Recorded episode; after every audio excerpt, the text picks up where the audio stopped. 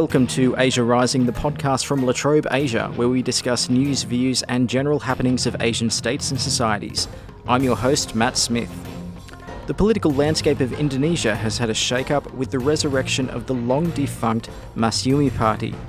The once powerful party invokes a time when Islamists were more united in Indonesia and signals a desire for greater coordination. Here to discuss the background to these trends and the implications for Indonesia is Dr. Dirk Tomsa, Associate Professor of Politics at La Trobe University. Thank you for joining me, Dirk. Yeah, thanks for having me.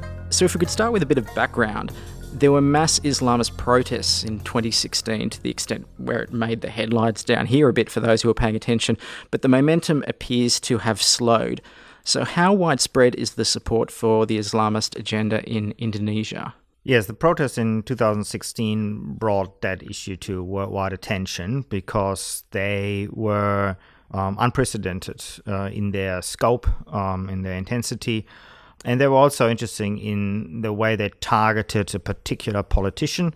That this was in the context of the election for the Jakarta governor, which was uh, scheduled for 2017, and the incumbent was an ethnic Chinese Christian Basuki Tjahaja Purnama, better known as Ahok, a rather controversial figure and a thorn in the side for Islamists for a long time. And Islamists were mobilizing against his re election after he was alleged to have insulted the Quran at an election event. Mm. And yeah, in the protests back then, uh, hundreds of thousands of people gathered in Jakarta to protest against his uh, election there he was accused of blasphemy and eventually he not only lost the election but was also jailed for that alleged offense of blasphemy in that campaign speech for two years. At that time islamism was really uh, a force to be reckoned with because ahok was also seen as an ally of president jokowi so it had, had implications for national politics and the central government got really spooked by this mobilization. And since then polarization between supporters of this Islamist agenda and the more moderate forces or pluralist forces has intensified. If you ask me how widespread the support for the Islamist agenda is, we've got some public opinion data on this, but this needs to be treated with some caution because what exactly defines the Islamist agenda is contested in itself. So perhaps uh, one interesting research that was done on public opinion data from 2019, conducted by Markus Mietzner from the Australian National University and Burhanuddin Muhtadi, a pollster from Indonesia, from Jakarta, and also an alumni of the ANU. And they together established a kind of index for religious intolerance. So, based on that public opinion data, a total of 47% of Muslim respondents, of Indonesian Muslims, held intolerant or very intolerant views towards non Muslims holding political office or building places of worship in neighborhoods with majority Muslim residents. So they use this kind of data to establish to what extent Muslims are objecting to non Muslims participating in politics and social cultural life on the basis of equal citizenship, basically. Mm. That's a sizable chunk. That is a sizable chunk indeed. Mm. And they argue that the mobilization from 2016 and 2017 cemented these kind of attitudes. There is um, public opinion data from previous years that showed that even though there is a sizable chunk of Indonesians who hold this kind of intolerant views, it had actually been going down in the 2010s. But after 2016 2017 it increased again a bit so that the mobilization actually had an had an impact on getting more or hardening the views of more and more people mm. there's still distinguish between tolerant and very intolerant so at the very intolerant spectrum where you would probably put the islamist agenda that's a bit um, smaller obviously but still they say about 30% um, are very intolerant 17 tolerant. So it is a sizable chunk, and you could say that roughly this is the constituency for Islamism. Mm-hmm. And that's 2019 data as well. So that's a right. good like 18 months ago, plus a lot can change in that short amount of time, especially with these kind of views. Yeah, they wrote about this as well, whether 2016 was just a, a, game changer for the long term or whether this was just an event that stood out in terms of mobilizing and in, also in terms of hardening people's views, but that this would dissipate over time again. The jury is still out on that, but um, there have been other public opinion polls more recently uh, which showed at different kinds of questions, but which did show um, that at least some of the views seem to be softening again a little bit. Mm. I did some survey research on this last year myself. I didn't ask the same kinds of questions that Mietzner and Muhtadi asked, but those were questions about trust, about willingness to live with people of other religions, for example. There have been some surveys done on similar questions in the past. So, for example, Eve Warburton from Singapore has a book chapter last year where she asked the same kind of question. For example, whether people prefer to live in a neighborhood where most people share the religion. Um, so, based on her data, um, which I think was from 2019, about 80% of Indonesians prefer to live in a neighborhood where people share the same religion. I asked the same kind of question late last year, so about a year later, and the figure had dropped to about 70% which is still high, of course, but it is a drop of 10%. And um, therefore, it's a bit still early to say, perhaps, whether this kind of um, polarized sentiment or this high levels of intolerance are just a snapshot that is going down again now, or whether it will last a bit longer. Yeah. The 2016 events did they change the direction of anything that was happening on like a, a, governmental level to either encourage or discourage these feelings. I'm just wondering, you know, if they became uh, softer in their approach to Islamist society or thought as a result of those events. Yeah, the government um, ran a sort of two pronged strategy in response to what happened in 2016 and 17. On the one hand, they tried to embrace more moderate Muslims, more moderate organizations, in mm. particular the Nahdlatul Ulama, which is the largest Islamic organization in Indonesia. They have a history of um, being close to government in the past, and um, they have a very sizable constituency which the government was interested in. The government approached the NU leadership, um, gave them patronage resources. President Jokowi in 2019 um, ran with an NU figure as his vice presidential candidate in order to get him on side with the government and his organization that is probably the trend that has been more in the headlines more recently. At the same time, the government has run a fairly hardline campaign against the more radical end of the Islamist spectrum. Yeah. Um, they have charged a lot of um, Islamist dissidents um, with various um, crimes.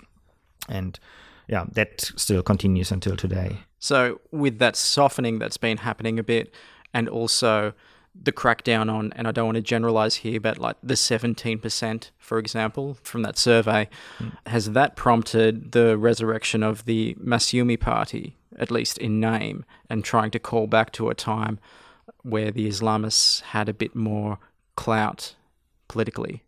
Yeah, the two th- things are, in a sense, they are related because the crackdown has had the effect that the Islamist movement um, has sort of fragmented a bit. Mm. Um, it lost its main figurehead in recent years, which is the leader of the Islamic Defenders Front, Habib Rizieq. Um, he was charged with um, pornography offenses and fled into exile in Saudi Arabia um, after the mobilization in 2016 2017. Doesn't he um, come back recently? That's correct. I was about to say that. Sorry. I've got, I know that name. Yeah, so when he left, and then the Islamic Defenders Front was just one organization involved in the protests in 2016, 2017, but they were perhaps the most prominent one. And when Habib Rizieq was taken out of the equation, that contributed um, to the sort of loss of momentum and fragmentation. Mm. That crackdown that the government then, you know, started and um, continued basically until today further weakened the movement a bit. And yes, some Islamists then probably thought, oh, if we can create new organizations, perhaps we can create a new kind of momentum. So Masyumi is a name that immediately attracted some media attention. But apart from the name, I wouldn't say that the people behind this particular move um, will be the ones who will unite the Islamists again. Okay, okay. And how popular was the party at its peak? How successful was it? Yeah, Masyumi was a political party in the 1950s. Immediately after independence, it was initially a mass organization and then turned itself into a political party Mm. during a time when Indonesia experimented with democracy um, after independence. They were quite popular. They achieved about 20% of the vote in the only election in the 1950s. Then in 1957, then President Sukarno, the first president of Indonesia, abolished that democratic experiment. He established an authoritarian regime. And in the course of that, the Masyumi party was banned. Some of its leaders were involved in a rebellion against Sukarno. So he took that as a pretext to ban Masyumi. So Masyumi was short lived, but because of its success in the 1955 election, it still held in very high esteem by Islamists because it represented that sort of modernist radical element within Islam and Mm. was able to unite it fairly well. Yeah, and it, if it goes out on a high note like that, an extremist or somebody who- who's got very traditional views can point to it and say, "Hey, look, you know, they're scared of us." Mm. But that restarted in October last year, 2020. We're talking, and since then, in addition to the Masyumi Party, there has been other Islamist organisations starting. So it's a very fragmented playing field at the moment, which isn't something that they had back in the 1950s. There was more unity, I suppose. Yeah, I mean, it was fragmented back then as well, but Masyumi was able to sort of find a common denominator behind okay. which Yeah. most of the groups back then could unite. This seems very unlikely at the moment. Um, as you say, there have been other organizations newly formed. There are already many other organizations out there. So often they are founded by people who used to have influence in certain segments of the Islamist movement and um, are in need or would like to have new vehicles to become a bit more prominent, organizational vehicles. But one of the other organizations that- was recently established is a, is a political party called the Partai Ummat, which was formed by Amien Rais. And for those following Indonesian politics, Amien Rais is a familiar name. He used to be the leader of Indonesia's second largest mass organization, the Muhammadiyah. He was a chairman of a political party, the National Mandate Party. So he's been a player for a very long time, and his influence has been fading in recent years as other um, leaders have taken over, have established new organizations. Um, I think this was sort of an attempt to remain relevant, but I doubt that it will make a dent. Okay, so during the recent presidential election, when Subianto was running for office against Jokowi, he attempted to rally the Islamist cause behind him. But now, and I kind of want to know how surprised you were about this, he has joined Jokowi's cabinet. Essentially, he's the defense minister now, isn't he? Uh, which I, I'm sure took a lot of people by surprise. So, what does that do to the cause? Was he kind of genuine, or was it always just about trying to find a base? Yeah, it, it was the latter mostly. Um, Prabowo Subianto had a history before of working with Islamists. Um, there, as we said before, there is a sizable constituency there. Islamists regard Jokowi, current president, as you know, some at the fringe regard him as an enemy of Islam, as a as an infidel, as someone who you know is directly opposed to the goals of Islamists. With only two candidates in the race in that presidential election, Prabowo basically knew that this was his main constituency. Yeah. And so he had backed the protests in 2016 and 17. So again, even most recently, there's been a bit of history. So it was no surprise that he tried to use the Islamist vote, mobilize the Islamist vote for his own presidential ambitions. But yeah, his sincerity became obvious after the election. Hmm. And if you ask me how surprised I was that he then joined the cabinet, well, if you looked at the intensity of the campaign before the election and the, the kind of sentiment that Prabowo himself tried to mobilize, you could say that it, it seems inconceivable that he could then join the cabinet. However, at the same time, there's also a long history in Indonesian politics where opposition figures have joined governments after losing an election. And it therefore was probably not as outrageous as it may seem at Mm. first, given that Prabowo is a strategic player. He has probably his eyes already on the next election when Jokowi is not allowed to run again. Maybe being inside government, at least in his calculation, gives him a better head start for the next campaign. Yeah, I guess so. I guess so. Well, that that is a completely different podcast, I guess. but yeah, it um it caught me by surprise. I must admit. In the absence of him, even though he wasn't extremely influential for the Islamists as a as a figurehead, who are they rallying behind now? Habib Rizieq, he would be one obvious figure, but he is not presidential material because he is very controversial. There's also some survey data, most recently actually from I think late last year or this year, after he came back. Some public opinion service asked about his levels of popularity, and while he is widely known amongst Indonesians, he does not get into this kind of popularity figures um, that that would propel him into a presidential contender. I think the figures were somewhere in the 30s so in terms of um, popularity.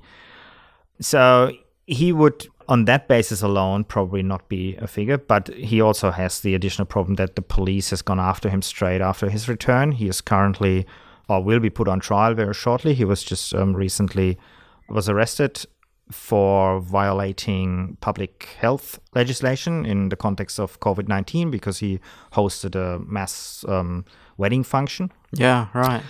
So it's quite likely that the government will try to keep him out of the equation, not necessarily as a presidential contender, but as someone who can mobilize masses behind someone else. At the moment, the person most frequently cited there is the current Jakarta governor, Anies Baswedan, Mm, yeah, yep. who was the beneficiary of the protests back in 2016 and 17 against Ahok. He won that election then, has been in office now in Jakarta since then, and he has met with Habib Rizieq after he returned from Saudi Arabia. Hmm. So at least some Islamists pin their hopes on him. Whether the political map will still look like this at the time the next election will be held in 2024, we don't know yet. Uh, but if Islamism then is still the kind of political force that it is now, it's quite conceivable that Anies Baswedan will try to rally those forces. Mm. The, the extra challenge to it all, though, is being certified to be able to run in the election, which none of the organisations currently are. Is that correct? Yeah, and they, they wouldn't need that for the presidential election. Yeah. Um, they, as we saw in the protest against Ahok, um, they mobilize outside party politics. Like what I said before, Amien Rais's attempt to establish a new party, I think, has very, very limited chances for success. As you say, the is the the requirements to formally register a party and um, let it be permitted to run in an election are very tight in Indonesia. Mm-hmm. It's very unlikely that these new parties will fulfill these requirements. So the mobilization of Islamism will take place outside these political parties. Whether these new organizations will then still play a role, we don't know. Too early to tell. All right, we might leave it there. Thanks for your time today, Dirk. Yeah, thanks for having me. You've been listening to Asia Rising, the podcast from La Trobe Asia. If you like this podcast, you can subscribe in Apple Podcasts, Spotify, or wherever you may cast your pod. Please leave a review, they are always very appreciated. You can follow La Trobe Asia on Twitter. We are at Latrobe Asia. I'm Matt Smith, and thanks for listening.